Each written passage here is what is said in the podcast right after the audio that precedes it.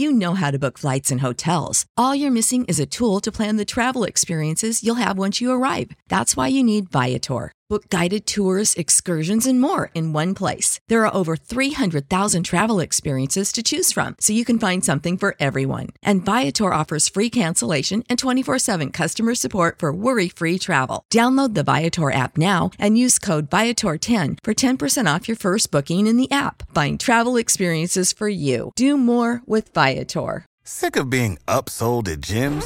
My guy, you're currently a base member. For $90 more, I can upgrade you to our Shred membership. For 130 more, you'll be a Swole member. And for just $300 more, you'll reach Sweat Platinum. At Planet Fitness, you'll get energy without the upsell. Never pushy, always free fitness training and equipment for every workout. It's fitness that fits your budget. Join Planet Fitness for just $1 down and $10 a month. Cancel anytime. Deal ends Friday, May 10th. See Home Club for details.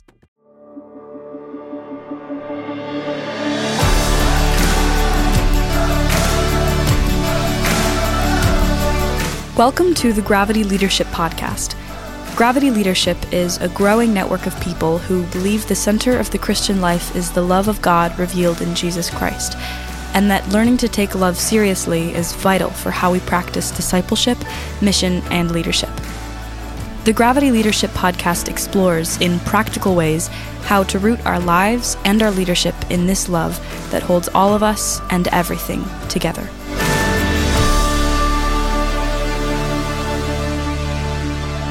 Hey, friends, welcome to a special edition, special Thursday edition of the Gravity yeah. Leadership Podcast. You might not be listening on a Thursday, um, uh, but this episode dropped on a Thursday. Mm-hmm. And we normally do, uh, we normally just do one episode a week, but um, for the next three weeks, we're doing mm-hmm. two episodes a week because yep. there's a lot going on in our world and we need to talk about it. Um, and because uh, NT Wright's going to be on our podcast, and he didn't fit into he didn't fit into our current series, but we wanted to get this no. out ASAP. Yeah. Um, the, I mean, he's reason, an up and, well, he's an up and comer. We want to give him a platform. You yeah, know? yeah. If you've never like heard of NT Wright, his stuff could yeah. take off. All he needs is like a little more, and we like to help yeah. the little guys. So anyway, that's why yeah. we're doing that. Yeah, yeah, and you know, so if you uh, please listen, please listen to the, that episode, just for his sake. No, it, we're really excited. Obviously, um, if right. you actually if you actually don't know who he is, um, you know, sorry for playing inside baseball there, but he's he's a extremely for us in the way that we think about mm-hmm. ministry mm. uh, has been extremely influential uh, yeah. over the past uh, 15 years or so. Yeah. Yep. Um, but anyway, he wrote a new book on God and the pandemic. We're going to interview him. Um, today's interview is with Mike Frost, though, um, who is an Australian um, professor, uh, church planter, teacher, um, church yep. leader, teacher. Um, and he he's just an incisive. He he has these cultural. He's a, he's able to see cultural trends and patterns um, that are really really interesting. And so, yep. um, we basically asked him to reflect on the pandemic and what it's revealing about mm-hmm. the church, what it's revealing about the West, what it's revealing about you know what what's going on in the world um, and and just to comment on some of those trends that he sees. So anyway, it was a fun interview, and he's Australian, so his accent is fun. Hey, we're gonna have NT Wright, who's uh, British. He's an Englishman, so that's mm-hmm. going to be a fun accent. Uh, yeah. And then so that that's next week, and then um, the week after that, we're going to have Beth Felker Jones on, yes. who wrote a great book of prayers for a pandemic, pandemic yep. prayers. Uh, she has a normal American accent, so don't let that throw you. uh, anyway, um, any, any, anything else we need to say about Mike Frost? Just the fact that uh, just the fact that sometimes we we jump into these um, interviews and uh-huh. perhaps we could have prepped more than we should have. And I uh, I jumped the gun in this interview. Hmm. Uh, I was just super excited to get some of Mike's um, prophetic reflections on how the church can be the church in the midst of a global pandemic. Mm-hmm. And I jumped the gun. See if you can see if you can find mm. the, the moment where Mike says, "Hey, buddy, you're jumping the gun here. Slow your roll." He does say slow your roll, but he's so he's got he's so kind that mm. uh you may miss it. But I I do want I guess I just say that to say um every time we do an interview, like I'm learning how to do interviews, and yeah. Particularly feel great at it. I don't. I don't think I'm really good at it. Um, and this is one of the interviews where I learned something from the person we're interviewing. So just see if you can see if you can uh, spot that. That's so, that's so funny, man. I don't remember that at all. Oh, I do. I immediately regretted. I immediately, serious dude. I immediately regretted uh, the question I asked, mm. and immediately understood why Mike responded the way he did. Hmm. Well, th- I just you can listen to this on several levels then. Yes. Yep. If and you're an inspiring interviewer, then uh, don't yeah. don't don't do it like I do it. Or an inspiring interviewee, oh, because oh, apparently Mike handled it with uh, aplomb, does, and yeah. uh, and which is uh, that's a skill that I want to grow in as well. When somebody when somebody asks me something that I that I feel is inappropriate or I don't want to answer, like I I, I want to grow in that ability as well to yeah. sort of honor the person asking the question without shaming them, but also turn yes. it and also set a clear boundary. Now we're not going to oh, talk right. about that right now. So right, right, anyway. right, right. All right. Well, um, here it is. I think without any further ado, Mike Frost talking about what the pandemic is revealing about us. Enjoy this. Mm-hmm.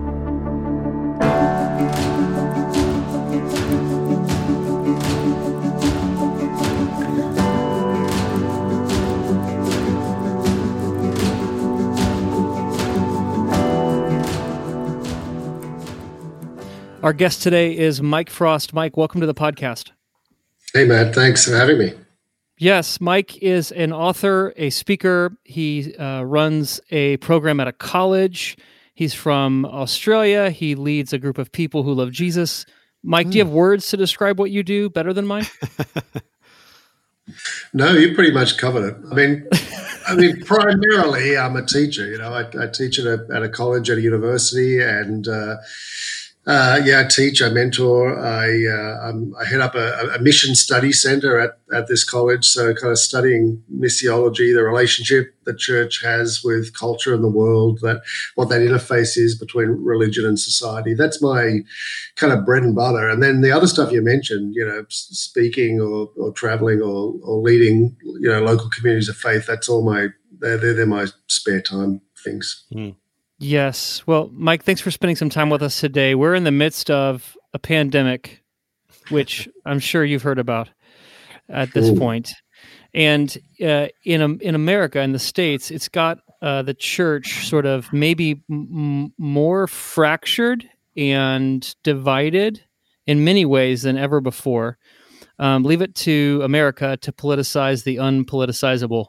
And so mm-hmm. we're we are trying to get our bearings not only from a cultural standpoint but a theological standpoint. And and a lot of listeners in our podcast are leading in the midst of what is sort of this earthquake or this tsunami that that's throwing up tons of theology and tons of culture into our face. Ben and I were talking earlier today. It's like an apocalypse. It's revealing things. So I guess what uh, just from your perspective there, like what are you noticing or seeing in the midst of this pandemic that you feel like is becoming into more stark relief for you than ever before? Well, I mean, your use of the word apocalypse is a good one. I mean, it, it um, I've heard it described as being like uh, like lemon juice on the uh, on the uh, invisible ink of of ecclesiology. Like all churches you know they, they have their kind of they have their, their public statements about our church is this and our church believes that but then there's this kind of invisible ink that's the kind of the actually what we really are what we really think and what what we what we really uh, believe church should be and i heard someone say you know this pandemic is kind of like lemon juice on that invisible ink. It's kind of bringing yeah. to the fore. It's letting us all know, oh, okay, that's what you actually really think a church is. And so that can be good. I mean, I think some church leaders and churches are really uh, quite pleasantly surprised to see that actually what it's done is it's it's catalyzed a whole lot of their people to actually engage in in neighborhood and to well, if they didn't already, to kind of at least learn their neighbors' names and to kind of reach out to them and to, you know, drop notes in letterboxes and to help elderly folks with, you know, picking up uh, uh medications from the pharmacy. And, you know, I know I know people have done some really beautiful things. Uh, you know, at driveway parties. And uh, I mean, one friend of mine, uh, an elderly guy across the road from him, passed away uh, with COVID nineteen, and he conducted. He's a he's a lay person, but he conducted a kind of uh, a secular funeral where everyone stood at the end of their driveways and honoured this deceased uh, neighbour. Like just really simple, little, beautiful things like that are happening. And so, in some respects, people are saying, "Wow, okay." We had no idea that. Uh, I'm amazed that they had no idea, but they, are now discovering they had no idea that there was this extraordinary uh, movement, potential movement of kind of engagement in neighborhood. But on the other hand, there are some churches I think that are discovering some sad things about that, that invisible ecclesiology, and that is that pretty much our church was just about attending meetings primarily Sundays and maybe a midweek thing. And once you took those away, or at least you put them online, uh, we're discovering uh, that there wasn't much behind that. There's a flimsiness to, to, who we were. So, yeah, it's revealing good and bad things, I guess I would say. In that sense, is this is this a a gift to the church, or is this a hindrance to the church? How do you see this impacting the church moving forward as we work through this? I'd be reticent to call it a gift to the church only because, and, and we should have prefaced this uh, this conversation by saying this. You know, there are, are, millions of people who are in in grief at the moment. I mean, there is you know unspeakable suffering. So, you know, to refer to something like this as a gift to the church would be in some way to dishonor that. I didn't mean to suggest you were doing that, but we have yeah, to recognize there's there there is uh, why there will be widespread, and I think intergenerational trauma will emerge from this. And we haven't seen the beginning of it. I mean, if Americans now are already upset about uh, about lock-ins and their freedoms being taken away, I mean, God, this is going to go on and on and on. And mm. you know, I've, I mean, I've got a friend who who uh, works uh, with, with, art therapy with children. Uh, he went to Christchurch. I don't know if you heard years ago Christchurch was decimated by an earthquake and then by several follow up earthquakes over about a, a 12 month period. He went and worked with children years after that earthquake, and the level of anxiety and unexpressed trauma that kids were carrying around with them uh, just after that um, so imagine multiplying that out, you know, across every city in the United States or in every country around the world. I mean, what I'm hearing about in the UK is horrific. I mean, I, was uh, I was doing a mm. podcast with a with a podcaster from uh, Lancaster the other day, and uh, he was saying he knows someone whose whose uh, father passed away, and when you pass away from COVID nineteen, I mean it's horrific. I mean you are drowning in in, in fluid in your own lungs, and uh, he passed away, and they could not find a funeral director who had the time or the space to come and oh. and and collect him, and so their father was lying in bed for days before anyone would come and take him. Now I, I suspect you'll be you'll be hearing those stories over and over and over. So I didn't want to be a big down on this conversation to start with, but let's at least frame it by saying yeah. it yeah. is like we're wading through like you know we're up to our ears in shit right now, and yeah, I think we, we have to acknowledge that if there is any gifts that come from this, it is worth exploring them, but.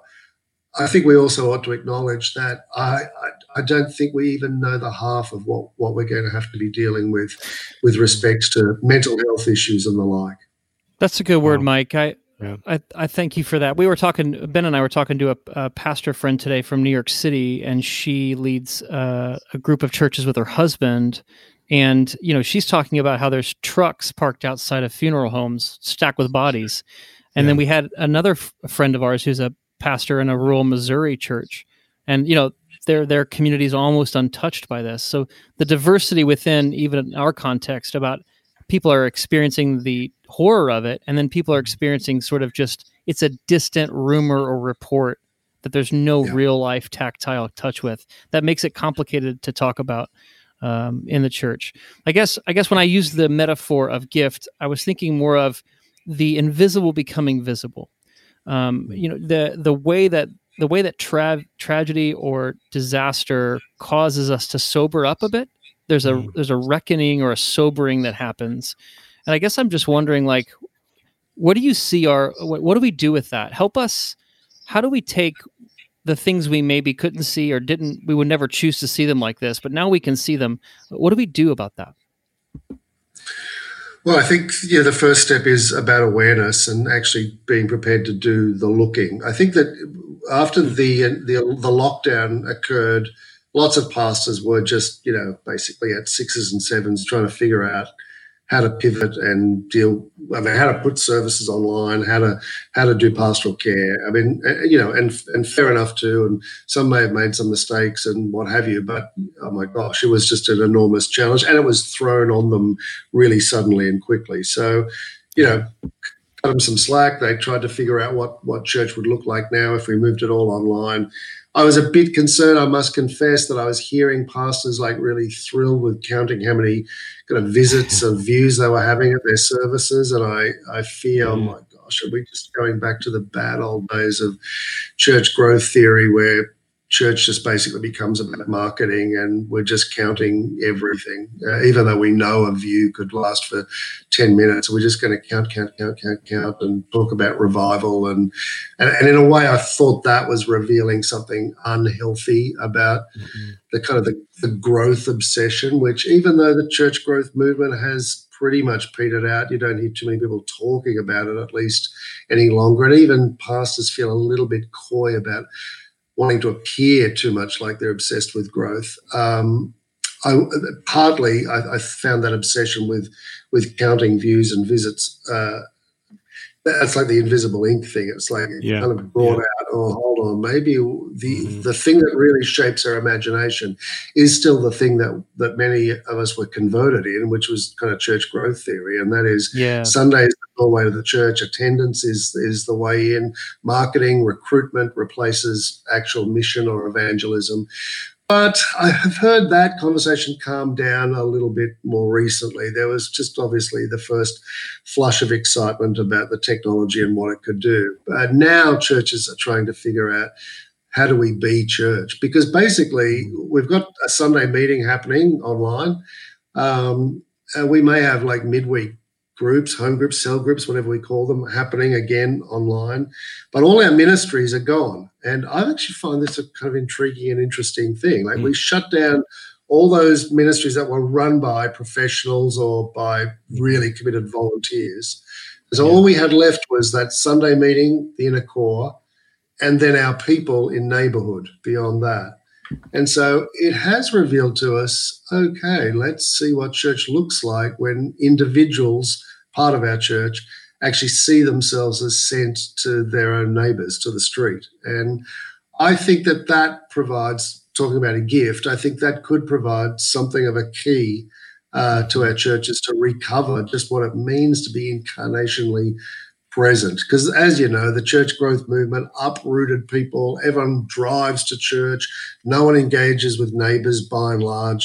Uh, we don't go to church in the same neighborhood that we live in. We, we're, we're in cars, we're in huge parking lots. Um, you know, you know the, the kind of classic church growth, mega church kind of frame of reference. And now all of a sudden that has been taken away from us.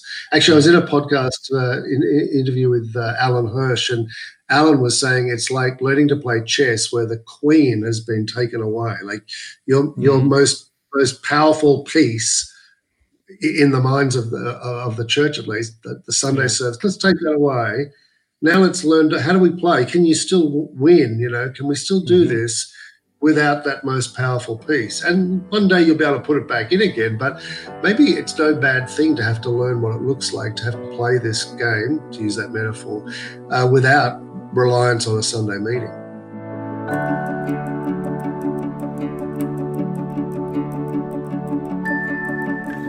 This podcast is brought to you by Gravity Leadership Academy, our 10 month online training intensive for Christian leaders who want to root their life and leadership in God's love and bring lasting transformation to their culture.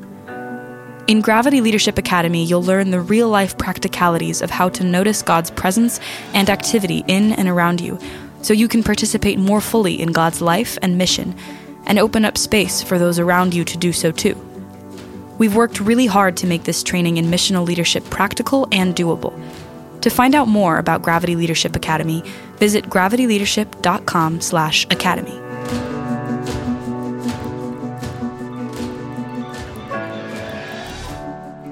Yeah, in some ways, that's it. Um, as part of this discussion that Matt was referring to earlier, um, several of the pastors in that discussion mentioned the same thing that they've had these uh, values for a long time equipping the saints empowering people for ministry. They've had these values for a long time and, and all the best intentions to get around to doing that you know um, but it just didn't feel vital or necessary because it was like we, we can sort of fall back on well we see each other once a week and i pretty much you know get to pastor people there and you know that kind of thing and now now these pastors are starting to ask this question of like, oh, well, what if, you know, one of them, as Matt mentioned, is in New York City? Like, what if, you know, we can meet with 10 people?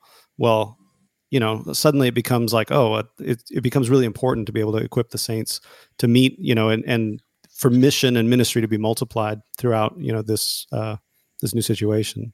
So. Yeah, totally. I mean, I was talking to a woman the other day, and she was saying she's on about three or four WhatsApp discussions. Like, all the mothers of the, the school where her kids go, and mm-hmm. and there's a neighborhood one, and a, you know a few others, and uh, and she said, "I look, I'm conscious that I'm you know about the only Christian involved in all these interactions, and more often than not, they're just about."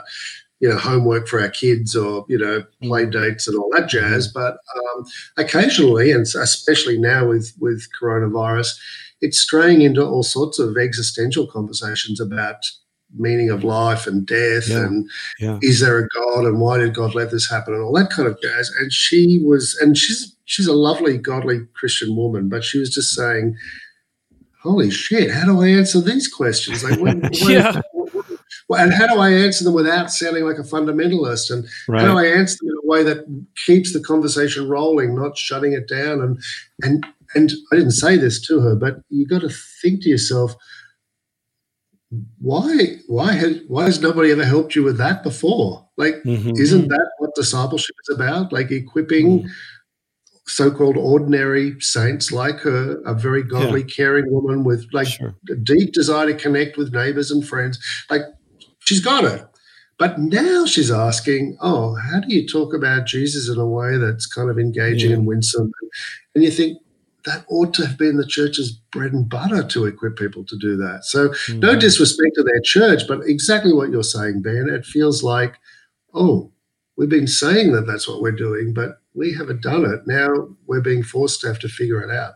And I hope churches do figure it out because, yes. you know, I hope it's not just she says, oh, gee, how do I do this? And they're like, oh, yeah, we should get around. And nothing much happens about that. I hope the church does move yeah. toward actually figuring out what does discipling believers actually look like, mm-hmm. not just while we're forced online, but but beyond just expecting that a sermon and then a midweek Bible study group is going to do the trick for them. Yeah.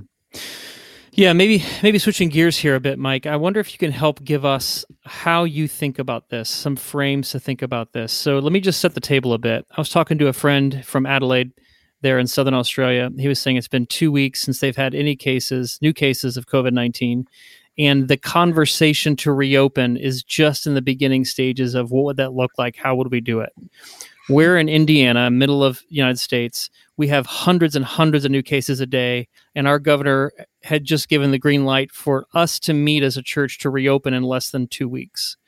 Illinois just released a statement while we're recording. The governor said there will church services will not be allowed to have any more than 50 people until there's a vaccine a highly effective treatment, or elimination of any new cases over a sustained period of time. Wow. So we have three little locations that have drastically different approaches to how this how we handle this. I'm wondering from your standpoint as a theologian and a teacher and a missiologist, I hear religious rights and freedoms framed a lot in America about this. You know, no civil government's going to tell me what to do because I'm a Christian and I have rights. There's the, uh, you know, sort of the national narrative of the economy. We have to save the economy by sacrificing some old people. So open this up and open the ovens. But like, like what? How do you frame this? How do you? How should we think Christianly about how to discern how to move forward with getting back to normal, so to speak? Yeah, well, I, I'm not hearing you asking me, do I know a framework for practically how to figure that out um, uh, because yeah i don't um, i don't i understand the concerns about the economy and i understand the concerns that people have about livelihoods and uh, and yeah. just being able to get by not necessarily be wealthy but just survive. So I, I totally understand that. And i understand people saying there's going to be you know mental health issues emerge out of uh, uh the economic pain that emerges from this. So I, I hear all of that and I hear, on the other hand, uh, the fact that um, are the, the, most vulnerable people are dying, and that uh, what, how on earth is this in some way an impingement on your freedom that you're being forced to stay home and watch Netflix and and talk to your friends on Zoom? So. Um, so the practicalities of that, I'm I'm going to defer to to the so-called experts on that. But theologically, um, yeah, theologically, we have, to, we have, to, go back to kind of our first principles as believers, don't we? We have to ask ourselves. Uh, America has a, a deep, deep distrust of government and is particularly anti-authoritarian, and that's a peculiarity about American culture. That's not a human trait. That's an American trait. Mm. Uh, countries like mine, former uh, British, well, currently British Commonwealth countries, former British colonial countries, particularly throughout the 20th century, which had a greater establishment of a welfare state, uh, particularly after the, the Second World War. Uh, we are much less anxious about the incursion of government into into our lifestyles uh, because for the most part that's been a positive and useful thing uh, for us. So one thing i would say is that we have to and missiologically i'd say this we have to seek to discern what is my cultural anxiety here and what actually is my identity in Christ and my understanding of the values of the kingdom of God. Uh, it's sometimes yeah. hard to, to disentangle those things, but as a non American, I'm encouraging Americans maybe to try to think a little bit more deeply and work a little harder to figure out whether the impulse is actually much more a cultural um, American impulse uh, one which I understand where it's come from, the anxieties about government and uh, and control, and um, I get I understand enough about the history to get where it came from, but try to peel back some of those layers to make sense of what it is that's motivating you. Uh, and if the motivations are kingdom motivations, if they actually are about um, uh, uh, commitment to the sanctity of life, uh, love of neighbor, selflessness, if they're about the things that Christ taught us to be committed to, to feeding the poor, to, to loving the least of these, um, if we are finding that those are the impulses that are pushing us forward, then we're much more thinking much more Christianly about the, the current dilemmas that we're dealing with. But if it's just about no government's going to tell me what to do, or how, how dare you try to impinge upon religious freedoms and the like, uh, that's that's American talk. That's not that's not biblical talk. Mm. That's helpful, Mike. It's it's hard for an American to tell another American that, but maybe somebody will listen to somebody who's not American about it. yeah, no, I think I think it is helpful in in that you know you it's culture is the water you swim in, and it makes it really difficult, you know, to actually know that you're in water. You know, it just feels like real life. It just feels like reality sometimes. Um, that this is what it means. This is what it's meant to be. Maybe for a lot of people, this is what it's meant to be a Christian in America. These are the things that are important. These are the things we fight for. This is the, these are the hills we die on. Um, but to have uh, somebody else, you know, who shares that faith from another place, they oftentimes are able to see things that we can't see here from the inside. So I think that's yeah. that's really helpful.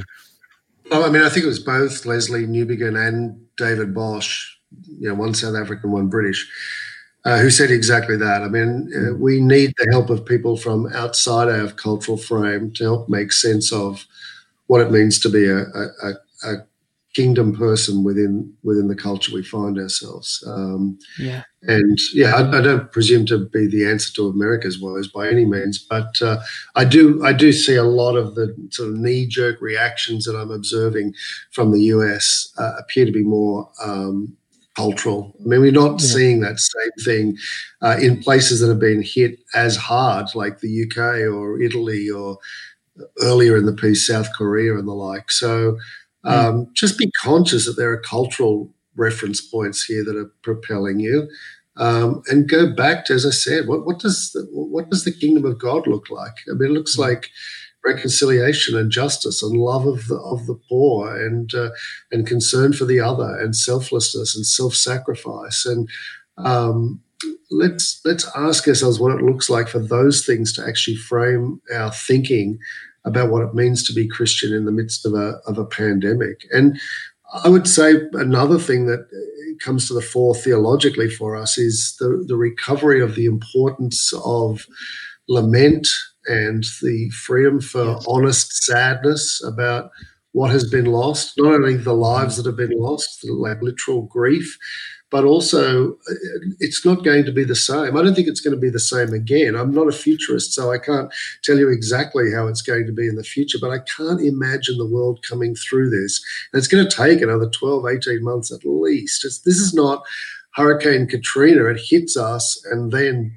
like boom now let's figure out what we do it's going to hit us and hit us and hit us and hit us and so it's got to shift something globally really significantly. And there will be a genuine and honest sadness about what's lost as part of that. So, you know, Matt, you asked before, what are the gifts in this? There are gifts. I think there are there are great opportunities here, but um, also learning to recover the power of honest sadness and genuine lament uh, as part of, even though it's not part of the evangelical tradition, but for evangelicals to embrace it, I think um, would be really powerful. Uh, evangelical, Pentecostal, charismatic, uh, church growthy kind of people, they are great leaders in times of prosperity and success. So mm. they're motivational, they're energetic, they're dreamers, they're we can do it. They speak into our future, they drive us forward. Um, they they come into the, their best in times of, of prosperity and success. Uh, but that kind of leadership sucks when we are yeah. in grief. I mean, yeah. it doesn't just doesn't work. It falls flat. Yeah. It just yeah. sounds a completely awkward note. So mm. those kinds of leaders have to pivot not just around the te- technology, but really around the, the very posture that they take. What does it mean to lead in the midst of grief and sadness? Yeah, I was going to ask you about mission because um, I know it's another one of your passions. But it strikes me as you're talking about grief. I think that's one of the that's one of the truths. Uh, that's one of the beauties of the Christian faith is that we can sustain sadness. That sadness is actually included in uh, what it means to be faithful, rather than it needs to be excluded in order to be faithful.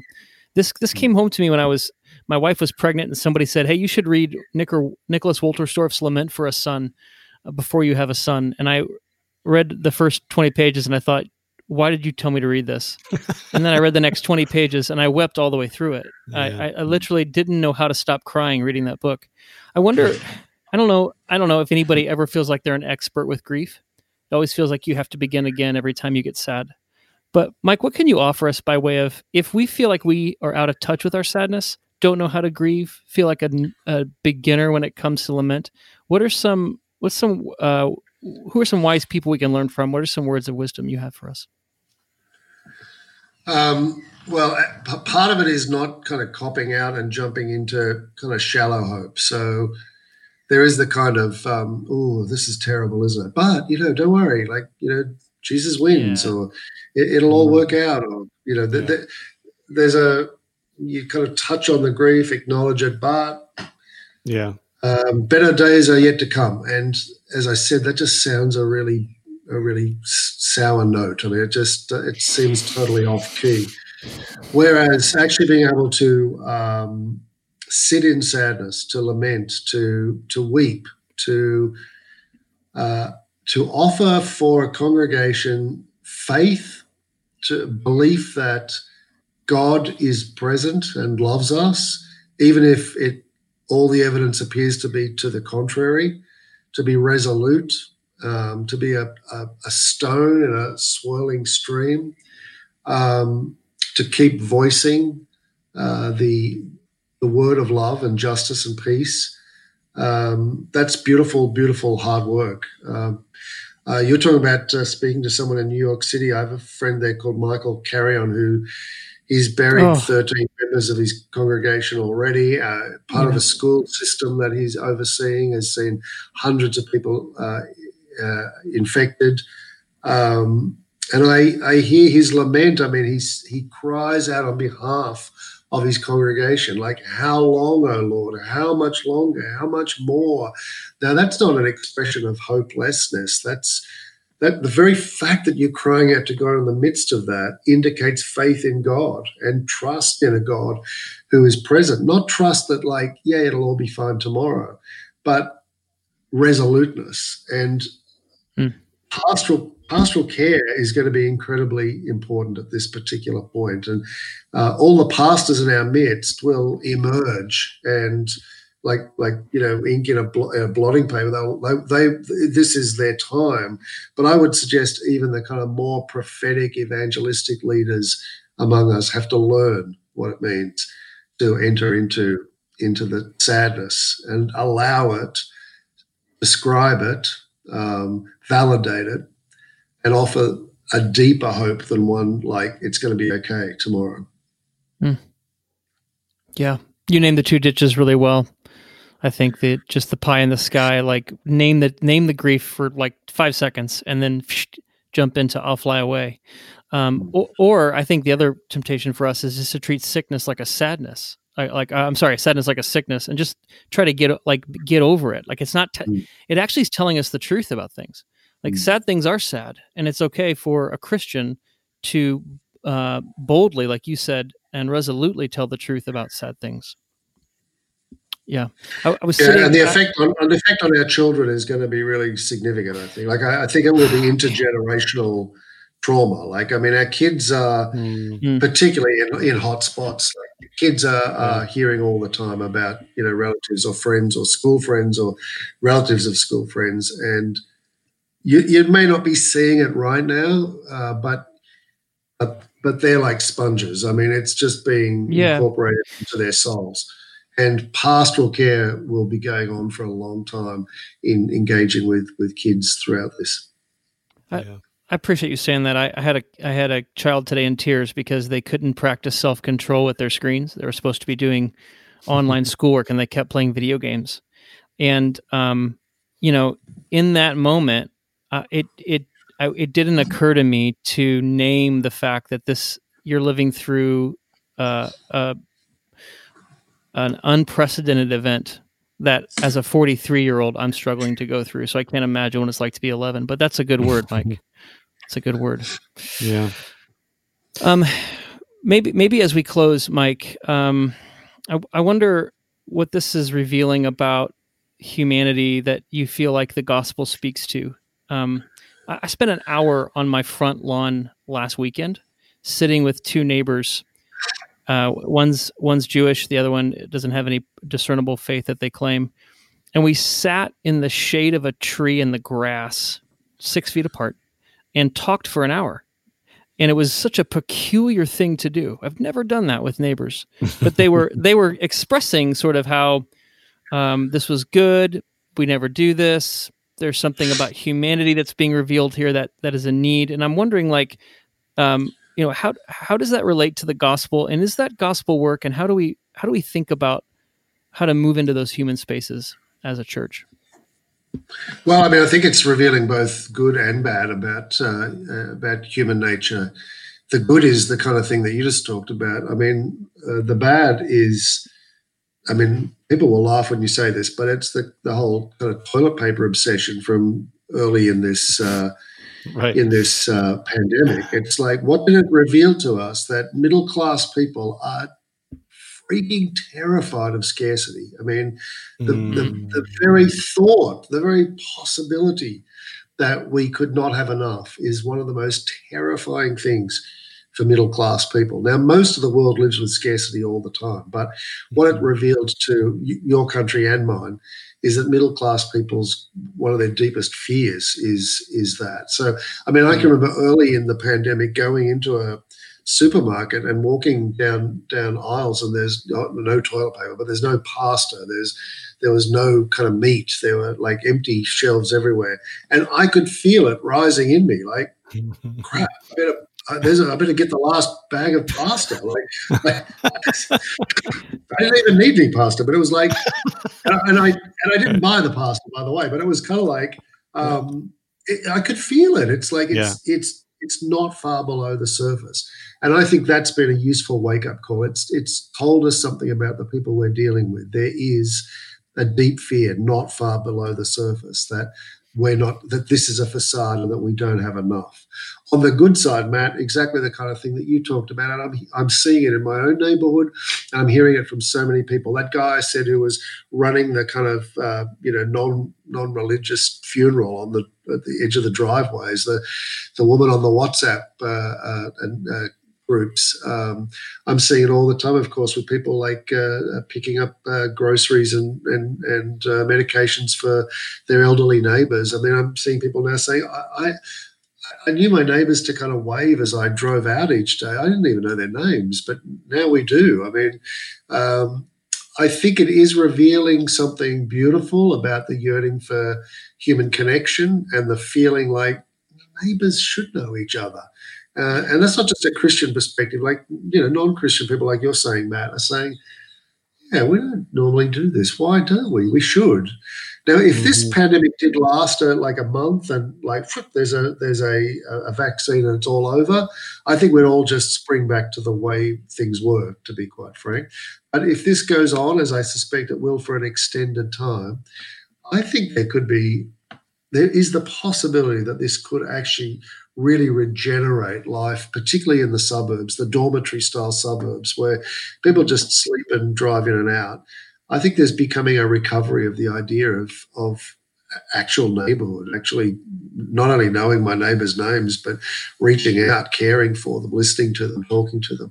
So I think this is perfect uh, for the church to to say, hold on, wait a second, we've been running all these programs, come and be served by us, and you know, come and join this thing or come and attend that thing. Uh, when when really here we have this magnificent it's almost like the earth has opened up a crack has mm-hmm. appeared and neighborhood is kind of leaching out this is the perfect opportunity i think for us to equip our people to, to be able to talk about Jesus in a WhatsApp group or be able to reach out and sit in the shade of a tree with a neighbor or conduct a funeral or a memorial or whatever it was. I mean, mm. this is this is what the church ought to be doing, equipping me to be able to lament with my neighbors, to to to, to con- confess my faith, to uh, uh be honest about my not knowing, to to uh, express my my certainty in the love of God, all those kinds of things. Uh, this is this is an opportunity. If we go right back to how we started, Matt, I think this is the gift. The gift could be that we actually recover what true discipleship actually looks like. Mm. Yeah. Amen. Amen. May it be so. Yeah, maybe so. Mike, thanks for spending time with us today. How can people connect with you virtually? I know you're in all the social spaces. You have a blog. Uh, would you uh, give us those?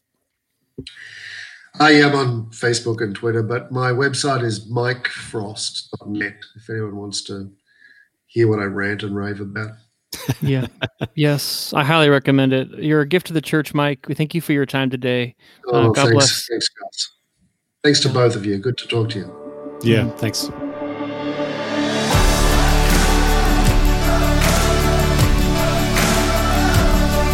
Thanks for joining us for this episode of the Gravity Leadership Podcast. Our show is produced by Ben Sternke, Matt Tebbe, and Ben Hardman. Aaron Sternke does our mixing and mastering. You can check out his work at aaronsternke.com. If you find our podcast helpful, share it with your friends in person and on social media. And don't forget to rate and review us online as well as subscribe so you don't miss an episode. You can join our Gravity community for free at gravityleadership.com/join. You'll get our latest content delivered straight to your inbox, as well as an email most Fridays with curated links to articles we found interesting or helpful. To join us, go to gravityleadership.com/join. And hey, we'd love to hear from you. Ask a question, make a comment, send us an idea, a recommendation, recipe, whatever. You can email us at podcast at gravityleadership.com. Catch you next time.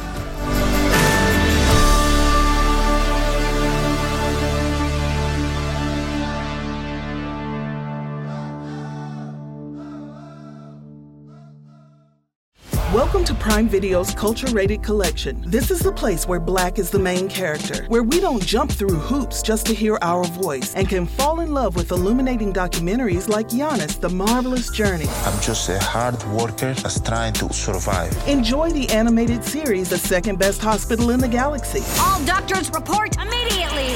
Where we dive into something new like the latest season of Them, The Scare, and the award winning American fiction. Welcome home, baby! Or add to the experience by buying or renting the biopic of a legend, Bob Marley, One Love. I want my music to unify people. And add on channels like Paramount Plus and Starz to bask in nostalgia with Beverly Hills Cop. This is the cleanest police car I've ever been in in my life. And BMF. You're about to take over the whole nation. Explore Prime Video's culture rated collection and enjoy old school greats and new school hits. Prime Video. Find your happy place. Restrictions apply. See Amazon.com slash Amazon Prime for details. You know how to book flights and hotels. All you're missing is a tool to plan the travel experiences you'll have once you arrive. That's why you need Viator. Book guided tours, activities, excursions, and more in one place to make your trip truly unforgettable. Viator has over 300,000 travel experiences to choose from. Everything from simple tours to extreme adventures and all the niche, interesting stuff in between. So you can plan something that everyone you're traveling with will enjoy. Real traveler reviews give the inside scoop from people who've already been on the experiences you're considering. So you can plan with confidence. Free cancellation helps you plan for the unexpected. And 24 7 customer support means you can travel worry free. Download the Viator app now and use code Viator10 for 10% off your first booking in the app. Find travel experiences for you. Do more with Viator.